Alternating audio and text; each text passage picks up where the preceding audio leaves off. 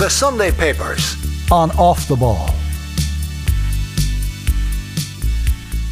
Yeah, you're welcome along to the Sunday Papers. Joe Malloy with you this morning, and we'll start with the back pages. So, the Mail on Sunday, first of all, have Diogo Jota yesterday, who was in fine form for Liverpool. They beat Southampton by four goals to nil. The headline is Exceptional. Uh, Liverpool boss sings praises of Jota after Portugal striker lights up Anfield with a brilliant brace. So, he scored two goals there. The first after just 97 seconds. An exceptional player, an exceptional boy, said Jurgen Klopp afterwards.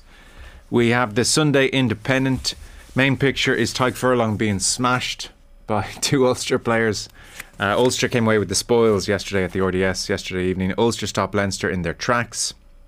It was uh, Stuart McCloskey in the main there tackling Tadhg Furlong. First victory at the RDS for eight years ends leaders' unbeaten run. And then the headline beneath that uh, Rangnick planning clear out in January, which sounded like quite a dramatic headline that Ralph Rangnick would be planning to clear out in January, although it seems really it's just Dean Henderson and Donny van de Beek who might be up for grabs. Jesse Lingard more likely to leave in a free at the end of the season. Sun Sport, there's in quite a few of the back pages. Ralphie Haaland. So United want new boss to broker Erling deal. In short, here it seems that Erling Haaland will be available next year. There'll be a clause in his contract whereby he can be bought for 63 million sterling. Uh, Ralph Rangnick signed him previously and so they feel Manchester United that is that they may have an in with Haaland. Uh, similar on the back page of the Star, for instance, United will nick Haaland. I mean, if Rangnick allows them to get Erling Haaland, it will be uh, well worth the six months, regardless of how things go. The in is that he signed the striker for RB Salzburg in January 2019 when he was sporting director. So there is a relationship there. Sunday Times, again, we have Liverpool yesterday at Anfield, second best, they're second in the table. Liverpool thrashed Southampton to trail leaders Chelsea by a point, and then Keane to FAI. Whatever happened to winning? This is Roy Keane, he was speaking at an event on Friday for the Kerry Hospice Foundation, and he was asked about Stephen Kenny. Naturally, they're doing okay, he said, of Ireland, and if okay is fine for everybody else in Ireland, good luck to them. Along the line at top level football, I thought winning was part of the package. Maybe I'm wrong. Football's about opinions. Kenny has the Irish press on his side, especially the Dublin lot. But at the top level, the game is about getting over the line and winning games. And then the uh, Sunday World, we're in good nick. That's Michael Carrick. We're in good nick ahead of the Chelsea match. Uh, fooling not many, I think, is the truth. But uh, sounding a positive note there. Very happy to say we have Dion Fanning from the Currency. Hi, Dion. Hey, Joe. How are you? Very well. You're one of the Dublin lot Roy Keane's talking about, by the That's way. That's it. Cliona O'Connor, All Ireland football winner with Dublin, now immersed in the world of coaching with us as well. Hi, Cliona. Hi, Joe. Hi, Dion. So Hi, great to have you all with us. Uh, anything there in the front pages grabbing you? I mean, Ralph Rangnick is up for discussion. We have Roy Keane on Stephen Kenny. Inside, if you want to take the Roy Keane line on Stephen Kenny, inside Paul Rowan writes a follow up piece. Dion, the FAI board meeting tomorrow for the first time in person in, uh, well, well over a year anyway.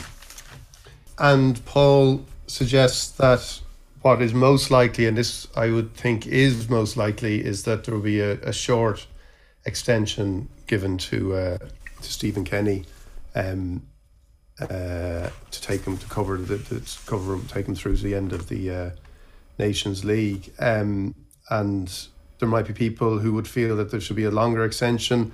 Um, there might be. I I actually for for. For what is routinely described as a kind of culture war now, and I can see I can see the argument that says you know Ireland has been burned before by giving managers long term contracts just before things uh, went belly up, and and they should be wary of doing that. Equally, uh, I don't think there's I don't think there are many alternatives now. I think maybe wait, it's fine as long as you keep Stephen Kenny happy. I don't think he has. I this is a job he wants to do if there were other alternatives for him, maybe the FAI would be thinking differently. Clearly, the way it has gone over the last few months has been very encouraging for, for Irish football and for Stephen Kenny. Um, and uh, he is, in my view, the person who should be doing the job. I think Roy Keane, uh, his time is, you know, like we, we I, like every time we end up going over Martin O'Neill and, and Roy Keane and Trapattoni and Mick McCarthy over and over again on this. So I don't think that's the point. I, it's worth doing that again. I think what I, what what is happening under Stephen Kenny is far more exciting, um, and I think one of the things that is interesting in, in Paul's piece is that you know they're still looking for uh, a main sponsor. That seems to be something that should be achievable uh, with this squad, with the the makeup of this squad, with the fact that they have uh, players that are exciting that people are excited about seeing, um, and people are excited about watching the Ireland team. So, um, I think it's like you know again just on, on the culture war thing it always strikes me when people bring up culture wars uh, that there's somehow like the thing about an awful lot of culture wars is there is one side of the culture war that is actually is right um, like the culture war in in in Britain between leavers and remainers, I'm afraid remainers are right. They may become annoying and they may have very irritating placards when they go on their marches, but they are right. In the war, in the culture war in America between Trump and between the Republican Party and the Democrats, I'm going to tell you, I, you know, the Democrat, the people who are opposing Trump are right. And I think when it comes to the culture war, uh, it's with Stephen Kenny. People who want Stephen Kenny and believe in what Stephen Kenny are, is doing are right. Um, so I think this is this is something that has to be embraced for Irish football. The alternatives, there are no alternatives, and uh, I hope you know it, it continues. I at the same time, I think the contract is a bit of a red herring. I think it's something that doesn't really matter, but it's important that what Stephen Kenny does is, is continues. And while we're getting carried away, Joe, Jason Knight reminds me a little bit of young Roy Keane. But while we're in full buzz at the moment, I think I'll just throw that in there and, and heap unnecessary pressure on the show. Subscribe now to the OTB Football Podcast stream wherever you get your podcasts and download the OTB Sports app. Paul Rowan says that Chief Executive Jonathan Hill was putting the final touches to the report over the weekend. The board members expected to get advanced sightings of the findings, but all the signs are pointing towards Kenny's contract being renewed. The duration, as you said, is the potential sticking point. Kenny's contract runs to July, a little more than halfway through the UEFA Nations League campaign, and since the manager has set himself a goal of Ireland topping their group, despite not knowing the opponents involved yet, there is some suggestion that his contract be extended only until September, when the series of matches will be completed. Liam Brady and RTE is a prime mover of this idea. And you alluded to this point that Paul Rowan makes, Dion. Since Kenny's agent is unlikely to be inundated with job offers, the FAI ha- holds a strong hand. Packy Bonner, the only board member to have both played and coached at a high level, will be listened to particularly closely, says uh, Paul Rowan. His views will inevitably help sway other board members, even though he uh, sought to play down the significance of his role recently when he said he was encouraged by recent progress. Cliona, what's your read on all this and the notion of extending Stephen Kenny's contract, but only until September? I think the extension till September is probably the compromise, really, isn't it? Because managers and coaches and, and even players, you want a bit of certainty that okay, we, we've time and we're, we're being given the back end and the confidence to go and continue this process. But I think, given everything, um, and Dion's point about not getting stuck with long term contracts, which has been problematic in the past, I think that the safe option and the compromise is to extend it and is to see how the Nation need goes and see if the the current form and, and progress and the I suppose the expectations that Stephen Kenny has said himself about topping the group, if they transpire. And if they do then you're probably in an even better position as Stephen Kennedy Kenny to to negotiate a continuation then if if the summer goes well. Mm because it all bodes at the minute. It, it, all suggests that the summer will go well. So I think in some ways he, he might do better just waiting and renegotiating then at the end of the summer. And do you think Dion it undermines him to in a sense? So there's almost a degree of the jury is still out. You're still on trial here. But I think you're always on trial as international manager. I don't think like this is this you know from both sides of the argument. I think this is this is the uh, the issue with um, international football in particular, but also a manager like Stephen Kenny, who probably is always having to answer, um, you know, the criticism or this, you know, dealing with stuff that like, he, he is this a, is this a step up for him? Is this too, a step too far for him? Whatever, all that kind of stuff that comes with an appointment from within the League of Ireland, if you like, and I think that doesn't go. That does that go away because. Uh, you give him a long term contract, does it mean that people won't they won't ask about a contract because he'll have it? But if Ireland lose the Nations League games um, in in June, then people will be saying, "Why have the FAI given this guy a long term contract?" So I don't think the, everything as an international manager is kind of framed by that. That's why I felt even when Ireland lost to Luxembourg, it was important to you know you could criticize Stephen Kenny, but actually you very quickly get into a situation where you're saying, well, the manager has to go. Like it's very hard to criticize like football and international football especially like it is it is it's not like other jobs like this comes back to you know we might talk about manchester united in a minute but when people would say oh you know gary neville can't you know it'd be wrong him to call for Ole Gunnar Solskjaer to be sacked sacking a manager is is is part of the is part of the managerial process in yeah. football it's like you know it's like it's it's not it's not like a normal job so when people talked about Stephen Kenny and Ireland and, look and uh, after the Luxembourg defeat, that was kind of the thing that was that was the logical endpoint of a lot of the criticisms was well we'll just get rid of this guy mm. and try somebody who isn't going to do this so yeah. that always is there i'm afraid that's always part of the of the debate for for an international manager yeah that september offer does catch the eye although further down in the piece paul rowan does say however there doesn't appear to be any appetite for extending the trial period any longer unless the FAI's poker face chief executive strongly re- recommends such a course of action. So maybe that does intimate that actually they don't want the next eight, nine months to be a case of, well, do we give him a contract? Do we not give him a contract? So maybe that suggests a longer term deal. Either way, we'll find out tomorrow. Maybe we won't find out. The board certainly will have their uh, meeting tomorrow. So that's page 10, Judgment Day, the headline on Paul Rowan's piece. Cliona, I'm sure you were curious to read the Jim Gavin interview on pages 14 and 15 of the Sunday Times. I must be totally honest, when I saw Denis Walsh interview with Jim Gavin on the front page of the Sunday Times, I thought to myself, well, best to look, Denis, because nobody's cracked it yet, really. I would say this was a very, very uh, good effort. We got a, a glimpse behind the curtain a touch more, I think. I think so. I, and and same as yourself when you see it at the on the front page in the header, you think, oh God, that's a, a bit of a surprise because it's not usual. And the, the interest is, well, what is he actually going to say, and is he actually going to say anything at all? So I I was pleasantly surprised, and I think, I suppose, for me, you got a little bit more or a little bit more sense of. Um, I think Jim's general approach and the general principles. It's it's nothing we didn't know, uh, but I just think some of the very basic principles that Jim Gavin would have used as a coach and in coaching in general, they seem very very simple.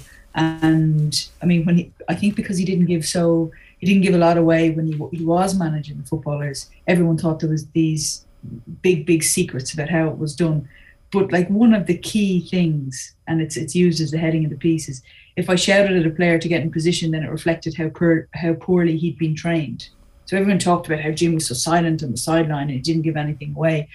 Yeah, because he felt that you know the job was done. Then you go out and and and that was a, a key theme in this piece is how to how to prepare players. You you put in boundaries, you put in structures, you put in principles of play and then you go and let them play. And your job then isn't to talk them through everything. Um, and I think that's really important. It's really important. It's it's such a basic premise of coaching, but it was such a key a key tenant, I suppose, for him. Um, I think that was that yeah. was a, a, key piece. Um, and the other bit then that that came out as an important piece for him was that idea of the just culture and how we lent on aviation for that.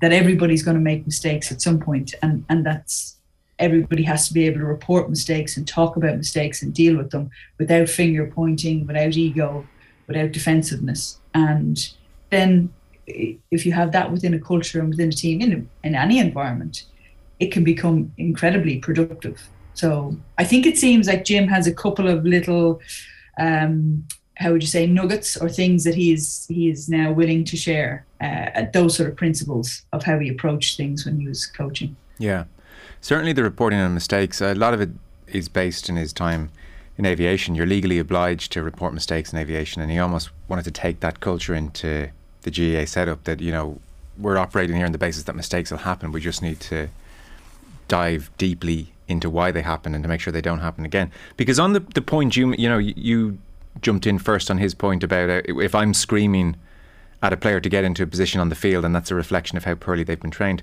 Because Denis Walsh does point out that Jim Gavin won 90, 90% of his Dublin matches, but about a third of those games were decided by a goal or less. So mm. he does right. There must have been days when his heart rate changed, but we were guessing. You couldn't tell. There were no jerky movements. And Gavin says, It's not that I was emotionless. I wasn't harbouring any useless emotions.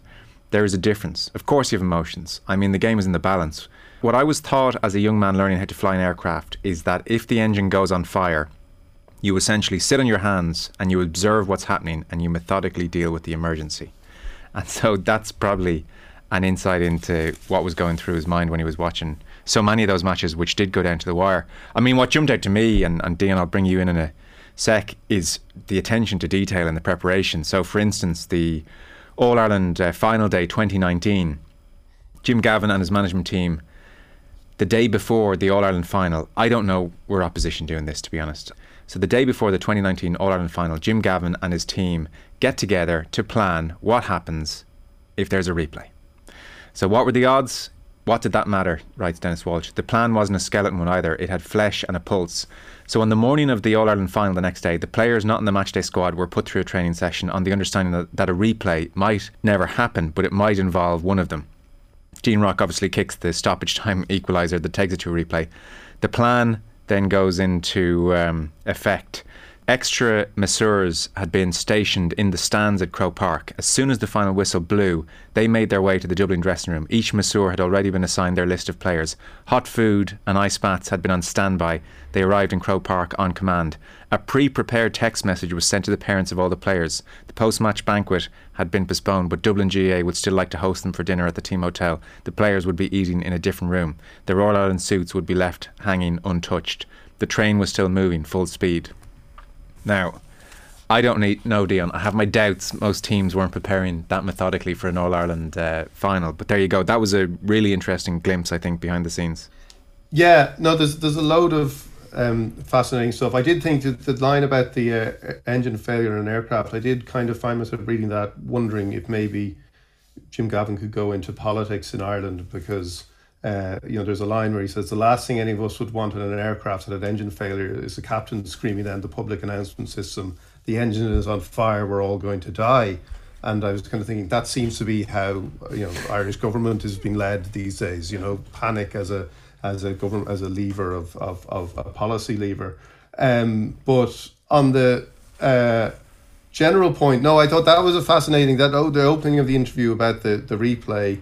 Um, and the preparation for that was really you know it does tell you that the preparation and, the, and again and also you would you, you could argue the resources that Dublin had available have available to them or had available to them. But um, it it does go to this kind of endless you know this restlessness and this quest for perfection that Gavin seemed to bring to everything. And I know from you know talking to Paul Flynn who's been doing stuff with, with us at the currency. And Paul recently interviewed Gary Keegan and they talked about this and, you know, all these, all this kind of uh, curiosity Gavin had about like just finding an extra bit of an, an extra percent or an extra value in performance somewhere along the line.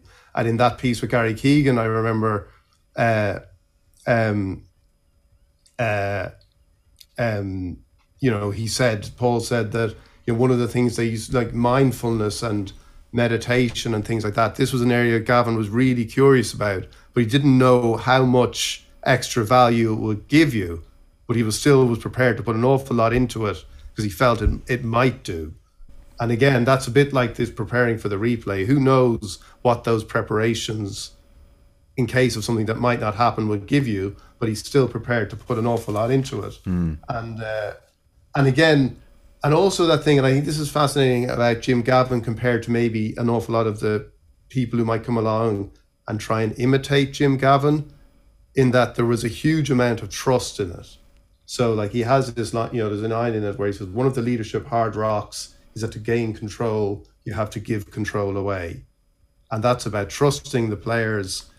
And again, uh, this is something that's touched on in the interview, like with, with, with Gaelic footballers, you're also dealing with people who have jobs, who have, you know, there's an awful lot, there are other elements of management in an amateur sport than there are in, in a, in a professional sport. And Jim Gavin seemed to be very um, intent on getting that trust and get that culture then where you could were happy to acknowledge those mistakes like you do in aviation came from people feeling trusted um, and I think probably a lot of the time people who come along they saw the control of the Dublin team they saw the control that Jim Gavin would ha- have over those players. And lesser people would see that that's a question of keeping holding onto control tightly. Mm. whereas his thing seemed to be actually let it go a bit trust it and it will come back to you there's a point here in Gavin's final year Stephen James Smith the Dublin poet playwright and spoken word artist gave a performance for the squad at the end of the show he shared his email address a handful of Dublin players got in touch what emerged from that contact were poetry workshops it wasn't for everyone but that wasn't the point another door had been opened. Talks about the Saturday training. If the team trained at 9 or 10 o'clock on a Saturday morning, Gavin would be there at 7 a.m., wouldn't leave till after 3 in the afternoon. In, the, in that block of time, though, he knew what he could accomplish. He was talking at that point about how he divided his time out. And he does say if we were doing this professionally, you'd probably still be in the job. But the reality is, in an amateur framework, you still have a career. There were a lot of sacrifices and there were choices you needed to make in terms of the cycle of the team. I felt it was best to hand the baton on. So it is interesting. He says, look, if I was a professional, I'd probably still be in the job. And I suspect the reason for the interview becomes apparent towards the end. He played in the recent uh, European Seniors Tour Pro Am. Paul McGinley invited him up to Donegal and uh, he won. And so the outcome of winning is that he qualified for the Legend Series in Mauritius, which is part of a glittering 10 person field, includes Keith Wood, Robbie Fowler, Gordon Strachan, Gavin Hastings, Andrew Strauss, amongst others. Paul McGinley told me to get the head down and start practicing. Gavin took it as an order. He began to work with two instructors, one for a short game, and on weekends he started playing with his 86 year old dad, Jimmy, at Craddockstown Golf Club. In three months, he has knocked a staggering five shots off his handicap down to 11. The Legend Series It's a charity event. It's in Mauritius next March. Gavin will be playing for his share of a 100,000 euro pot. His nominated charity is Dieter MND, the foundation set up by his late friend Anto Finnegan to support research into motor neuron disease, the condition that claimed Finnegan's life a few months ago. Whatever he wins in Mauritius, it's Gavin's plan to at least match it with a GoFundMe page on his return. Another mission, another plan. Five shots off his damn handicap. I mean, that's the most impressive thing in this whole article. So, uh, Cliona, do you have um, poetry recitals in your various teams? I mean, where are you here on the, the Gavin experimentation spectrum? yeah, poetry and orchestral workshops and watercolor painting and all sorts. Yeah. Um, uh, well, I, I, think it's part part of the part of the whole process of uh, I don't know, getting to know players and letting them to be a little bit more than uh, footballers. And, and so those four or five players or whatever who went to followed up with the poetry workshops. So that so that's that's four or five players who are engaging, connecting, doing something different uh, together that isn't football, but getting to know each other. So I think that anytime you can do that with players, we're always encouraging you know, so, socialize together and be be cohesive as a as a uh, as a team or as as peers. And I think the the traditional way to address that is uh, let's go for a few drinks after a game or let's go for a round of golf. But there, that this is an example of very individual and creative ways of creating that cohesiveness in the group, try and tap into other interests. Yes. And I, and I think as well, Cliona, it shows a wisdom in his part. I mean, they go for the drinks after the training session of the match. Tradition is a good one in lots of ways, and people loosen up and talk to each other. But also, people have an inner life, and people have a longing for different types of pursuits. And something like poetry will probably really engage four or five as you said, players, and that'll be a really interesting pursuit for them. And it's a very uh, modern way of thinking, but I think an enlightened way of thinking on his part. I think so, and I think like one of the things is, and Dion, you mentioned about Paul Flynn talking about uh, Jim's curiosity. I think he's a very open-minded person, mm. um, and and very wi- like willing to explore and try. And doesn't make me better if I know what my ultimate goal is is to run a successful football team with with happy and content and, and successful young men. Well what contributes to that? And if that's poetry so be it. If it's mindfulness so be it. Like whatever it is if it if it serves our purpose and makes us better then then let's explore it. Nothing is sort of off the table. And in many ways it's so simple but we forget about it. And even your point about the the preparation for the replay like all of that stuff having massages straight after the game, good quality food. Like all of that is very simple principles of recovery. but who would have gone or who goes to the effort to make sure it's ready to go that you can just it's an organizational thing mm. so that the knowledge is there but it's about putting it in the putting in the effort to to build a system that can use the knowledge very very efficiently and effectively yeah well it was this weekend two years ago that he stepped away so mm. he's uh, still flying recently promoted it said in the Irish Aviation Authority so uh, not surprisingly his career is continuing to progress so that's Jim Gavin pages 14 and 15 in the uh, Sunday Times Dion, you were curious to see the coverage of Ralph Rangnick, Manchester United's new manager, after uh, this afternoon when Michael Carrick takes them to Stamford Bridge. He reads as yeah. a very impressive character. He does. Um, no, he is. He is a very impressive character. I, uh, I'm struck by, um, you know, like the thing I, fi- I find the current Manchester United uh, structure quite fascinating. Um, and you know there is a general general acknowledgement that they have they have arrived at a, a, a, good decision here you know and like the rob draper in the mail on sunday the headline on the piece is he wouldn't sign ronaldo avoids picking tattooed players and falls out with owners but Rangnick is still the man for united um, now there is a kind of a um, I suppose you might qualify as a recency bias but uh, uh, there is a, a sense when something new or a, a, journalism is kind of addicted to something new and we always want something new and i wonder how many headlines and stories like that were written when Ole Gunnar Solskjaer became permanent Manchester United manager. I imagine again there was a, a sense of euphoria around uh, around his appointment given the circumstances when it happened.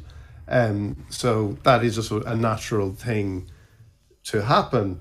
Um, but what I'm struck by um, is for an interim manager, a guy who's coming in for six months, and now there will be a consultancy uh, role after that, whatever whatever that really means.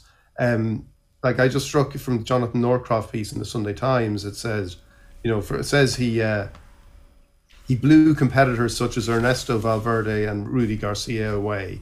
He captivated a panel led by Ed Woodward. That would be a that would be a warning sign in my book. But hmm. uh, he he did captivate that panel anyway. And then he said, you know, uh, Rangnick awaits work permit clearance to begin tackling a fascinating brief. Six months as United stand-in coach, followed by two years as, as a consultant. He's, he is being invited first to mend the club's football, then move from workshop to design room and produce a blueprint to prevent it from getting broken again. Both are steepling tasks in their own right yet Rangnick's unique history suggests he might just pull them off. That's an awful lot of stuff to get through in six months. It's a hell of a lot of stuff to get through. Mm. Um, and it would suggest, you know, this would make more sense if they were saying, right, he's here for three years, um, which he may be. And again, you know, it does suggest that, you know, the, the story on the front page of Sunday Independent that they're going to let players go, go on his behalf. He's remodeling the squad. Um, Erik Ten Hag is mentioned as a more likely um, manager when when Rangnick steps into his consultancy role than Pochettino. So he isn't coming in really as an interim. Like this may be they are they are betting on him to a, a bigger degree than just saying do this job for six months to buy us time because the the scope of what he's been asked to do is much greater than that. Yeah. So um, that's the thing that strikes me Same. as I as, as kind of interesting. I hadn't fully appreciated that, that either. So Rangnick is getting the job for six months, but he is also, as Dion says, staying on for two years as a consultant, and by all accounts, blew them all away on the Tuesday. So he's actually going to be around here and on the scene for a long time. Now, Northcroft writes that there's Darren Fletcher as technical director, there's uh, Murtough, John Murtough as a football director, and so it gets a bit crowded with Rangnick being I'm not quite sure what. So we'll have to see how that all plays out. But he is going to be a big part of Manchester United for the next two and a half years now. And I hadn't realised either. Chelsea offered uh, Rangnick the manager's job when Frank Lampard departed. He gave what uh, Northcroft says is a sparkling, I mean, boy, can this guy do interviews, a sparkling uh, 90 minute interview with Peter Cech and Marina Granovskaya but they wanted him for only four months because they wanted Tuchel long term. So Rangnick uh, stepped aside. He told me I can only congratulate Thomas and Chelsea for their choice. So he is going to be around for two years. On the the Ronaldo headline and the tattoo headline, I thought, wow, this is interesting. to be fair, the context is the Ronaldo point was when he was at Leipzig, and his point was, well, we can't bloody afford him, and we're about team as opposed to individuals. And also, I mean, he did say Ronaldo was getting too old then, and that was back uh, six, seven years ago. And on the tattoo point, he says, I'm not signing the players with tattoo. If I say it's a coincidence, this is not quite the truth. For the style of football we play, again, this is at uh, Leipzig we need team players. We don't need players who, after they score, the only thing they're interested in is pointing to their name and celebrating with themselves in front of the supporters. They should at least celebrate with the guy who gave the assist. And he said, Of course, this is not necessarily to do with tattoos, but then we need to discuss why do people have tattoos all over their body? It's got to do with being exceptional and trying to attract attention. I'm not, I'm not asking a player before we meet, show me your body where you have your tattoos maybe some of them have to, have to have tattoos, and at least they don't have them where you can see it everywhere. I mean, geez, he's in the wrong industry, Cliona. yeah, yeah, yeah, yeah. I think so. I think so. But it's interesting. I mean, he's clearly a fellow with very strong opinions and very much about the team. And like in both the the Northcroft interview and the piece by Rob Draper, there's mention of this sort of mutual plan for when we have the ball, team players, he's celebrating with the guy that gave the assist. So this sense of everybody working together. Um, and even when he talks about himself, he's um, when you know he's sort of challenging the idea that he isn't a team player. Um, he is saying that uh, I am a team player. I know my reputation is different, but it's just not true. He admitted being single-minded in his roles with Hoffenheim and during initial phase in Leipzig but only because the owners asked me to bring the clubs to the highest possible level as soon as possible. And therefore, I could not just wait for things to happen. But we all achieved, but what we all achieved was a result of a team that worked together. So, it, like, I think that's that's really important. And you're saying about where, if he's there for three years and all these other people who are already there, um, yes, he wants to be a team player, but he's not going to sit around and wait for things to happen, which is maybe where controversy and, and a bit of the challenges will arise. But having said that, I mean, sometimes you just need somebody to, with that single-minded approach, I suppose, to to not accept anything other than you've asked me to change, you've asked me to to bring this thing forward, so we're going to do it, and simple as, not not just sit around and talk about it. The thing I'm really fascinated in is he's, by all accounts, I mean, he's been one of the real architects of gegenpressing. He's a hero of Tuchel. He's uh, or sorry, to, yeah, he's a hero of Tuchel's, he's a hero of Klopp's, an inspirational figure. I mean, Ronaldo and high pressing just doesn't work, Dion, and that's going to be one of the initial things which is going to be fascinating to watch. Yeah, well, I think there's there's a number of things in that because Manchester United in the Ed Woodward era have pursued um, the individuals and they've pursued names uh, over a kind of team philosophy. Now they kind of uh, rode back on that a bit during the sort of for a point during the Solskjaer era, but then it was turbocharged again in the summer when they signed Ronaldo. And you know, I don't know how much Solskjaer had to do with that. It was the kind of um, it, it, was a signing made by the kind of United family, if you like. And um, uh, I don't know if um, like this will tell us an awful lot about where Manchester United sees itself because you know we have a story uh, on Friday I think it was that you know a number of the United players were unhappy that they hadn't received a WhatsApp notification letting them know that Rangnick was was going to be their new manager onto into the WhatsApp group. Now maybe there's there is probably a communication issue there too, but there also it will it will say a lot about the uh, the power structures and the empire the empires that have been built within Manchester United if Rangnick comes in and tries to do what he wants, what he tries to do at every club he's at. So if he can do that, the people are going to have their no- noses put out of joint, and people are going to feel a little bit challenged and threatened. But if he can't do that, it will tell you again that there is something, there is a there is a different structure and a different kind of uh, model in play at United. Um, and that maybe it isn't it isn't for a manager with a kind of overarching philosophy like Rangnick's. Yeah, you'd increasingly start to wonder then who it is for. So, Cliona, we had Jim Gavin at 50.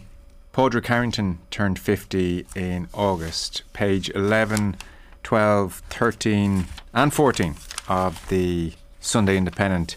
He's uh, reflecting on life more so than golf with Paul Kimmage. I mean, he tries to reflect on a lot on golf. Kimmage tries to drag him back to life. I think is the tone of this. I mean, I was I, I when I saw the interview advertised last night, I thought, well, we're going to get a review of the Ryder Cup year and get behind the curtain on what happened across mm. the Ryder Cup year and across those few days.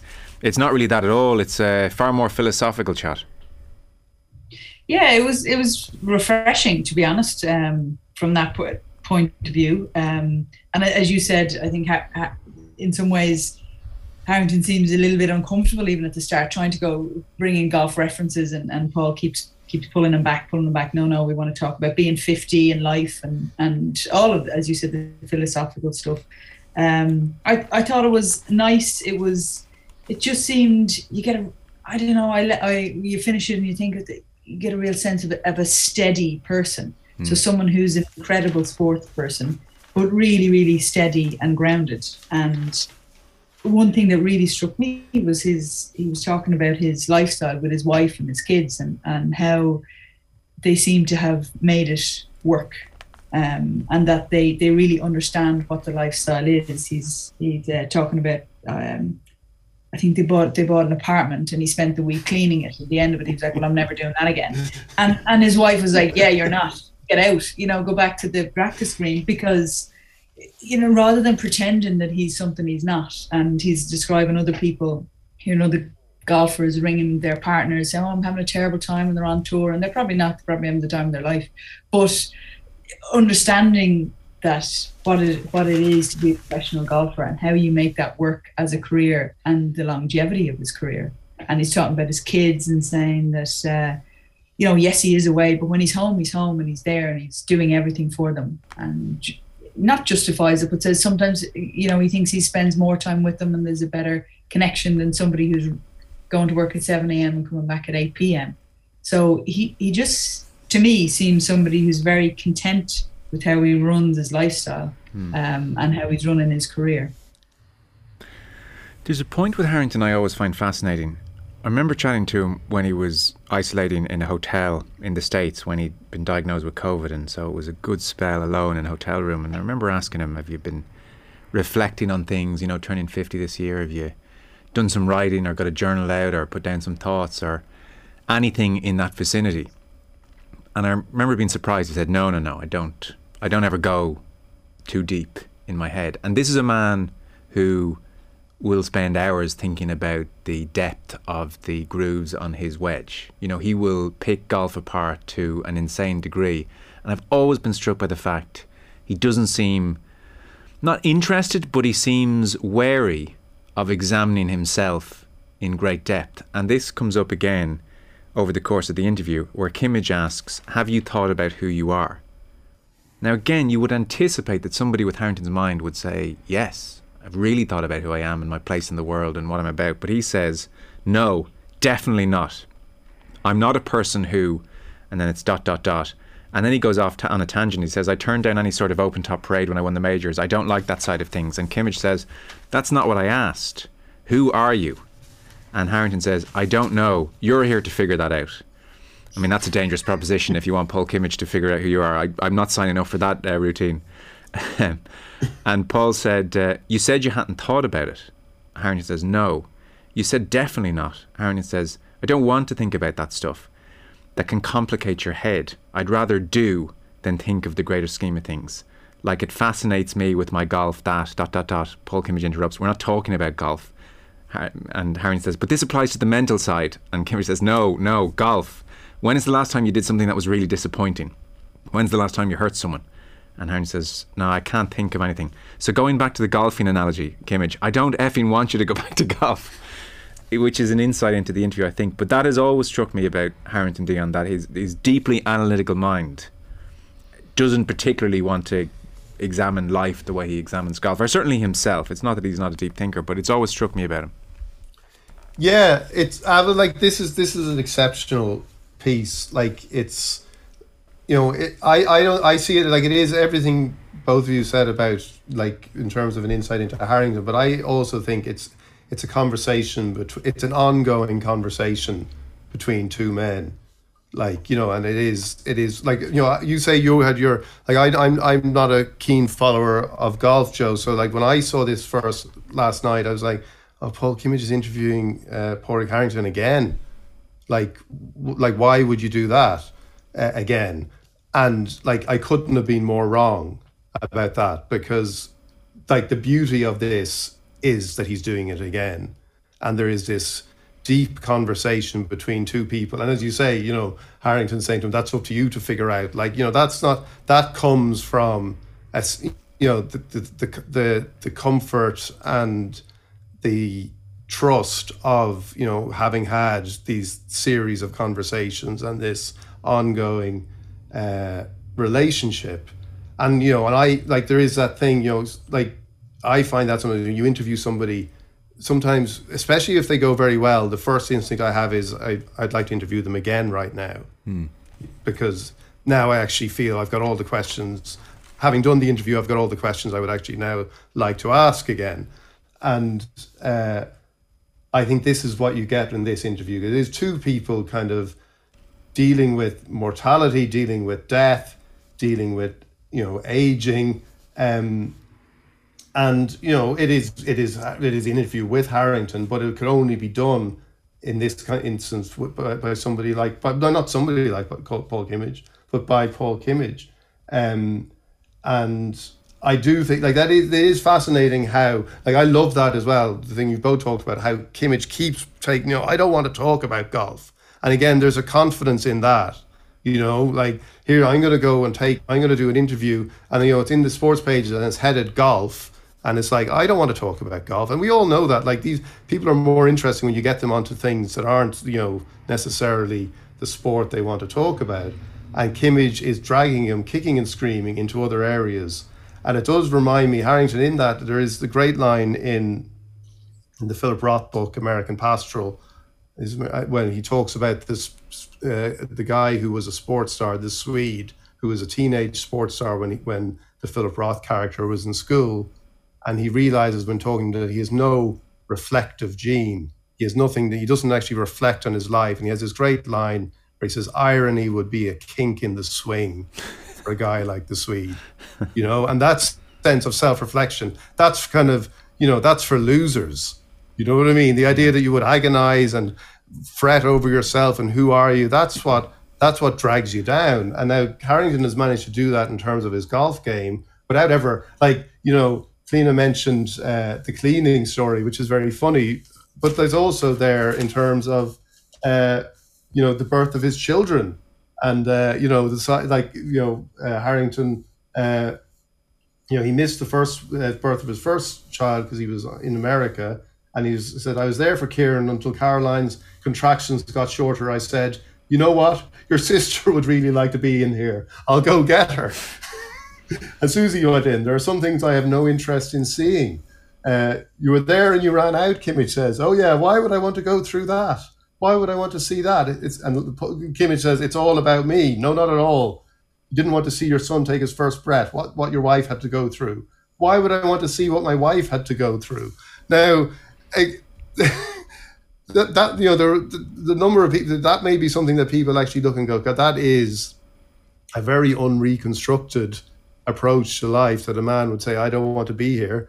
Um, but it is it is actually providing an insight into Harrington uh, in in many ways, and actually, and and his refusal to engage with that is is as insightful as if he sat there and talked to you about his life philosophy. Yeah. Because it, later on, when they are talking about mortality, and he, he, was saying, "I'd rather have a good seventy to eighty years than a bad seventy to ninety. It's about quality of life." And he, Paul Kimmage says, "What about God?"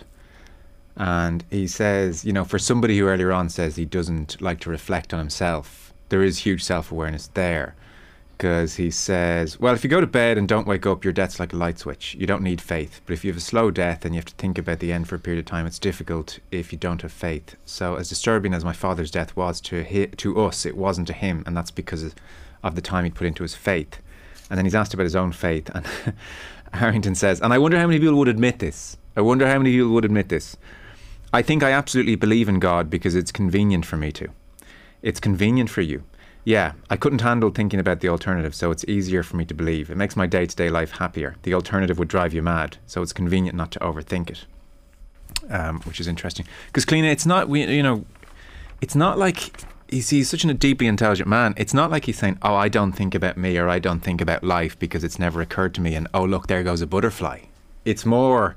I think he's reached the conclusion that going too far down that path is just dangerous territory. And this is a man who spends a lot of time in hotel rooms and flying and has obviously made just almost a de- determined effort not to get too wrapped up in that stuff. And there's probably a wisdom in that. I think you've probably hit the head, uh, the nail on the head there, Joe. I mean, the title of "Don't Let the Old Man In" seems to be very apt. He's talking about competing with younger players and staying active and, and wanting a, a good 70 to 80. So he'd, he'd forego 10 years of life if he felt that they were going to be miserable. Uh, he doesn't want to, to see his wife in pain giving birth, even though he loves her and his children. But he, he doesn't, as you write, it seems like he make a conscious decision. I don't want to engage in that because it's confusing and it's painful.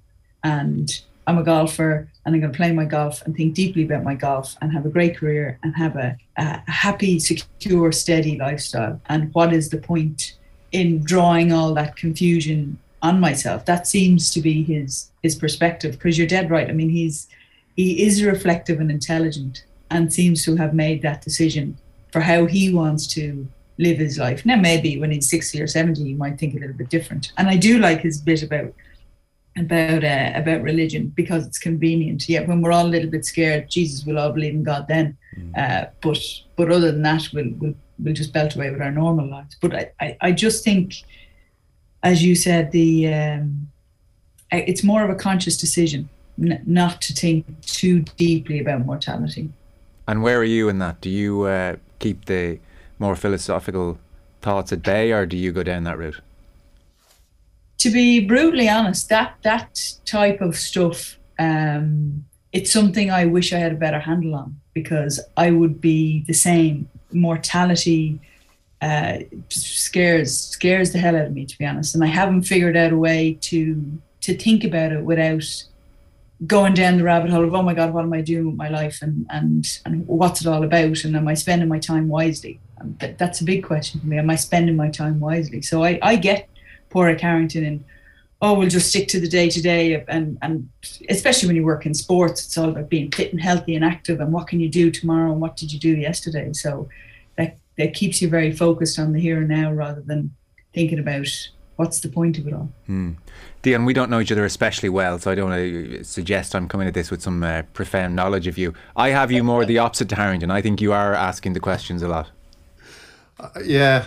Um, I yeah, I guess I probably I I would have um and uh yeah, but I think that's and that's not necessarily um a good thing. I think it is like there is there is you can ask these questions and then you can get into uh into a rabbit hole mm. in terms of what you think about uh life and yeah at the same time there is there's some con- i think there's always some consolation in in things you discover that you consider are the truth, you know, or like observations or uh, uh, bits of knowledge that actually feel like that that that is that is the kind of you know human experience, or that is the human condition, and um, they are the kind of consolations you find. But I, I don't, Joe, I don't sit around, you know, thinking, uh, you know, we're, uh, uh, you know, the God, death is death, death is only around the corner. I like to go the. Steve Martin used to close his his his concerts, used to close, close his live shows with with the line, "We've had a wonderful time here tonight, considering we're all going to die someday," and uh, that's that's what I like. That's that's my that's my philosophy. okay. Uh, well, so that's Padraig Harrington, page eleven, Sunday Independent. Uh, so the footballing uh, front, we'll get to the FAI Cup final in a moment. I know there's been lots of great coverage in advance of this game. Courtney Brosnan, page 66 of the Mail. Cliona. I think Courtney Brosnan's a really interesting player right now in Irish football because I would say her position is uh, speculated on a good bit. She made a high-profile mistake in the last campaign, which was costly for Ireland. Got away with a big mistake on Thursday, did get away with it, and has new competition coming in for that goalkeeping position. And uh, she's talking to the media about trying to juggle all of that. I found this. I found this interesting, Joe. Being, you know, from a goalkeeper's perspective as well, albeit in a different sport. But reading her interview with uh, in the Mail with Mark Gallagher, I it seemed like someone who was trying to figure out how do I deal with the inherent pressure of being a goalkeeper. Um, because at one point, and and in a team who are trying to improve and beat better teams, and and those games can be won on one nil, on one shot at goal. So so your action in a split second as a goalkeeper, like it or not, can have a massive impact on your team when you're trying to move up through the ranks. Um, and in some way, like it's a bit of a conundrum. In some ways, she's she's talking about, you know, you have to accept that mistakes are going to happen and um, and and kind of be okay with that and not not let it um, restrict you or or hamper your confidence. And I get all that, and that's true. But the other point is they do matter at this level, and they they they can be very very costly. So it will be interesting because, um, as you said, there's uh, the Megan Walsh. FIFA now cleared Megan Walsh to, yeah. to join the squad, who's very competent and one of the high, highly rated female goalkeepers. So I think that will be that will be a big challenge. Um, and for if somebody who's trying to figure out how do I how do I play with confidence and own the position, and all of a sudden there's this new new distinct competition coming into the pack, even though she's stating it's great to have competition that'll push us on. I think if you're already struggling a little bit, that that might be a big challenge. So it'll be interesting to see how this one plays out. But at the end of the day, I mean that team um, need need the most solid keeper at the back for where they're at at the minute. Yeah, because I felt sorry for Dion in a way. It can't have escaped her attention that the FAI have put a lot of effort into getting Megan Walsh's FIFA clearance over the line over the last while, and she had made a big mistake in Kiev against Ukraine, and then more recently had played two very good matches against Sweden and Finland, and had been good in the friendly as well the month before that. And you thought, okay, maybe she, you know she's uh, over the hump of the mistake or mistakes last year, and then against Slovakia on uh, Thursday. Uh, Mark Gallagher says it was noted she was static and should have been more decisive for the Slovakia goal. And then she was only spared by Louise Quinn's superb intervention on the goal line when she lost focus and kicking the ball out. It was a really heavy touch and basically gave away a goal, but for Louise Quinn getting back and saving the day. And so suddenly you're back to square one and you've got Megan Walsh arriving. And like I said, I had sympathy for her because that's really, really difficult. And she talked about being at West Ham and working extensively with a psychologist to deal with the pressure. That pressure is now unrelenting for her. She tries to keep that number one jersey.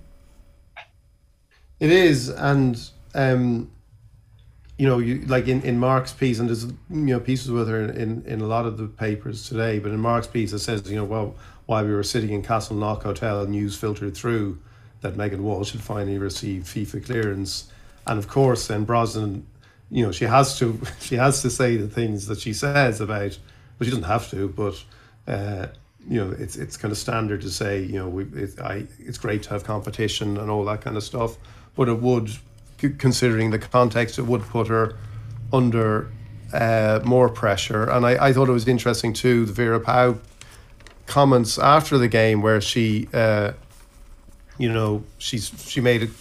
Now it's, it's probably more to do with the outfield players, but she did suggest, you know, individuals are going forward and think they can run out of the organisation, and this is what you get. We have to learn that you cannot just do your own thing. So there, uh, whether this is Vera Pauw thinking, because you know, uh, myself and Cliona were talking about this earlier, like it's it's it's it's not like her to say that kind of thing, but whether she feels is the team can handle that kind of. Uh, you know jolt that kind of public criticism or whether she's feeling the pressure herself um you know who knows? Like you know the kind of the conventional wisdom again is that you don't say that kind of thing. But it would also suggest that with Megan Walsh coming in that there is going to be you know it's going to be hard uh, to keep your place with a keeper of that renown coming into the coming into the reckoning now like what you want as a goalkeeper. You want certainty and predictability mm. you know and, and, any type of uncertainty around a goalkeeper oh god will, will, will they make an error? They, they every now and then so, something happens a costly error. That that's terrible with the team. And mm. even the, the language and the coaching around that person can become now if this everything gets a little bit edgy. So that is you definitely don't want a goalkeeper who makes anybody nervous around them um, so if there's if there's a, a, potential person to step in that is is steady and is predictable, then I, th- I think it will it will be a challenge for Courtney Brosnan to keep her spot. The FAI Cup final on this afternoon. St. Pat's against Bohs, two Dublin sides, two sides with a rich tradition and history, and that's probably been reflected in the coverage all week, I think. I know you mentioned David Sneyd's piece from yesterday, Dion, as being maybe one of the best ones that you've read across the week. Dan McDonnell has a great conversation here with Stephen O'Donnell and Patrick Craig, so manager and assistant at St. Pat's. And I hadn't realised, I'm sure it's well known within the League of Ireland, but this is a lifelong friendship in effect, which started when they were two 12 year olds waiting on the flight over to London, attracted by the Arsenal dream that would bring Liam Brady to their house and make their childhood a ticket to the future. Patrick Craig is a dub, parents from Sligo, Steve O'Donnell, Galwegian with a father from Donegal and a mother from Louth. And so they are in a conversation here with Dan McDonnell. Craig kickstarts a nostalgic discussion with his abiding recollection I remember his ma introducing us and then Stephen going mad at his ma, he smiles. Why was I hammering her? O'Donnell replies, his memory blank. You just told her to shut up. She was like, This is Stephen. And Stephen O'Donnell says, I was trying to be cool. I was the culture with the dubs, and there was probably a little bit of insecurity. The Dublin lads would be the cool lads, the lads that know the score, and it was preconceived they would be better. You had to win their approval. They were seasoned pros at 12. I was probably saying, Ma'am, I'll introduce myself. I don't need you to do it and so on they go. O'Donnell, head coach of St. Pat's, with uh, Craig living away from his wife in Scotland as his assistant, and Steve O'Donnell brought him back in more recent times. But they talk at length, Cliona, about their time together at Arsenal. You get lots, lots of nice insights. I mean, I, it's it's a, a twofold really. On the one hand, they loved being there. The atmosphere was amazing. They make the point that the top lads, as in the big Arsenal players, they don't need to be big time. They were such good people. They were secure in themselves. Talks about the likes of Martin Keown and come and talk to them. Then three weeks later, he'd forget the conversation and come back and have the same conversation with them in the canteen. Ray Parlour. Uh, Sol Campbell was the friendliest. I told him I was from Galway, the west coast, and he said it was one of his bucket, list uh, jobs to get a camper van and drive around the west coast of Ireland, something you wouldn't have expected from Sol Campbell. We'd see Dennis Bergkamp at the tube stop. Vieira was a nice guy too. They talked about Wenger being calm. So they loved being around this amazing team as youngsters. They also, though, give a real sense of regret. It was pizzas every night and walking by the gym. Yeah, I, I really enjoyed this piece actually, the, the start of it. The, imagining the two 12 year olds playing a cool on the plane to England, giving out to their hams. I just thought it was brilliant. You know, you can imagine them looking at the ground, quiet, man. You know, um, but it, it, was a lovely story, just an insight into life in football, and not not in the the, the glorious heights of managing Manchester United, but uh, League of Ireland and the relationship with these two two guys, all that they've been through, and and I guess looking back on the opportunities they had in Arsenal, as you rightly said, that they're thank God if kind of if, if it's one of those if we know if we knew then what we know now we'd have given it a better shot or yeah. we'd have we'd have made done things a little bit different which is just life. I mean they were, and that's the point isn't it? They're made made later in the piece that at 12 13 14 15 people are too young to really understand what they're doing. Um, how can you expect it's only the rare t- teenage boy that would be able to deal with all that and make really good choices at the end of the day you're you're a youngster in, a, in an incredible environment. Um, I just liked it as as how their relationship has developed, and I suppose the, the reality of soccer, coaching, and moving around, and and um, you know Patrick Craig is here because his mate is is asked him to come, and he's moved away from his family, and he loves soccer, and he wants to he wants to work with his mate. Like that's that's the essence of it. It's not because of a massive paycheck or anything. Hmm. Dion, this uh, piece is, uh, as I said, part of I think, a wider coverage this week that I can't quite remember in advance of an FAI Cup final. I think. Yeah, it's um, like it's a very good um, moment for for you know domestic football in Ireland. Like there's going to be thirty eight thousand or maybe even more at, at the game today. Um, uh, there are a number of pieces. I, like Tommy Gorman was writing in in the Currency about it. David McWilliams was writing in the Irish Times about uh, the opportunities, you know, people um, being turned off, like the, the commercialized world of the Premier League, and this being an opportunity for League of Ireland. I think there's a couple more. There are probably other factors in that. I think McWilliams touched on it too. You know that, um, and Tommy about you know Brexit and players won't be going abroad. Uh, you know, until there, there there won't be twelve year olds going to England uh, under because of Brexit. You know, so there is going to be a change. There are going to be more of these players developing in Ireland, um, and I think there is a there is a great appetite for live sport at the moment because of the last couple of years, and that's reflected in people, you know, going to this game today. Um, and it's great then that the coverage that there has been an understanding that this game at the same time needs to be sold, and you need to give people something that means they're going to invest in the game. Um, and Dan's piece really does that. David Sneyd's piece, like I would say David Sneyd's is not it's not just one of the best pieces of the weekend, it's one of the best pieces of the year. Uh, the piece on the 42 yesterday was really, really outstanding piece just because of the the concept of it walking through through Dublin with uh, Chris Forrester and uh, and Keith Buckley and you know the the, the the the characters they meet during it, it was just exceptional. But both pieces also managed to pull off something which is quite hard to do, which is interview two people uh, at once and get their stories and intertwine their stories. And again, like I think Dan's piece, it is it is apt that it does begin with this, you know, the, the, on the plane to London because you know we have for so long seen that as the pathway, and that is you know that is where you're going to succeed, and once you don't succeed there, you were a failure.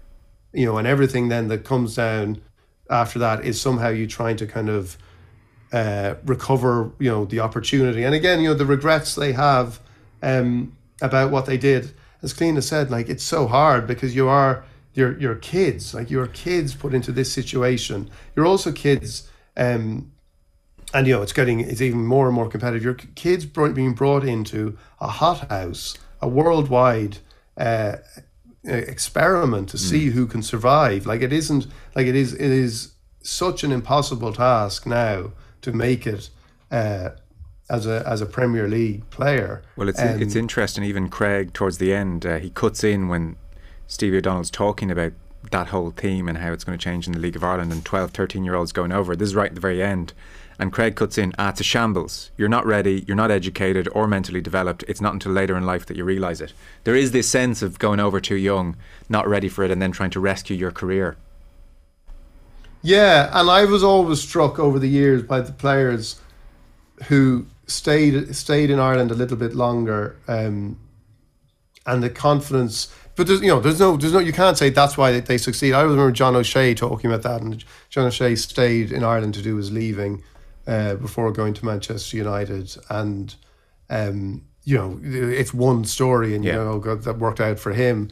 But um, it's it's like um, it's a desperate world. I I don't think I would want like how how can you resist it? On one hand, like if Arsenal or Manchester United or Liverpool say you're going to, uh, we want you to come and play for us you're going to take, but you're you're basically you're buying a lottery ticket. Mm. But you're except the difference is you're actually altering the course of your life mm.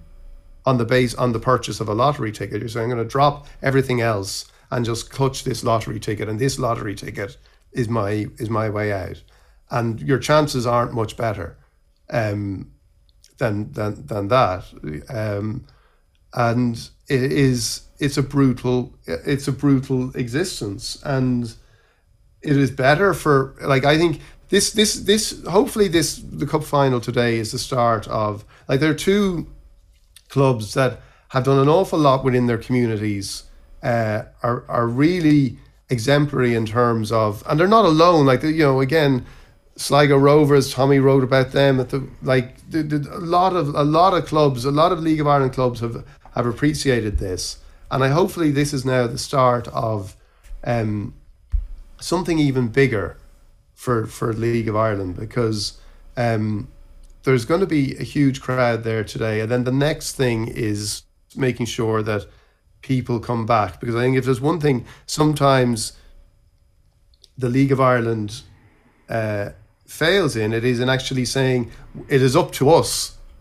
Or, or, or there is a, a, faction within the League of Ireland that, that, that makes it fair. It is up to us to get these people to to the to to, to, to engage with the teams. Yeah. Um, it is not up to you know. It's not the failing of the of the Irish football fan if they don't if they don't see this. It is up to the clubs, and the, these clubs have done that. Bohs and St. Pat's have really invested in their community. Like they have uh, fan bases that are are really committed.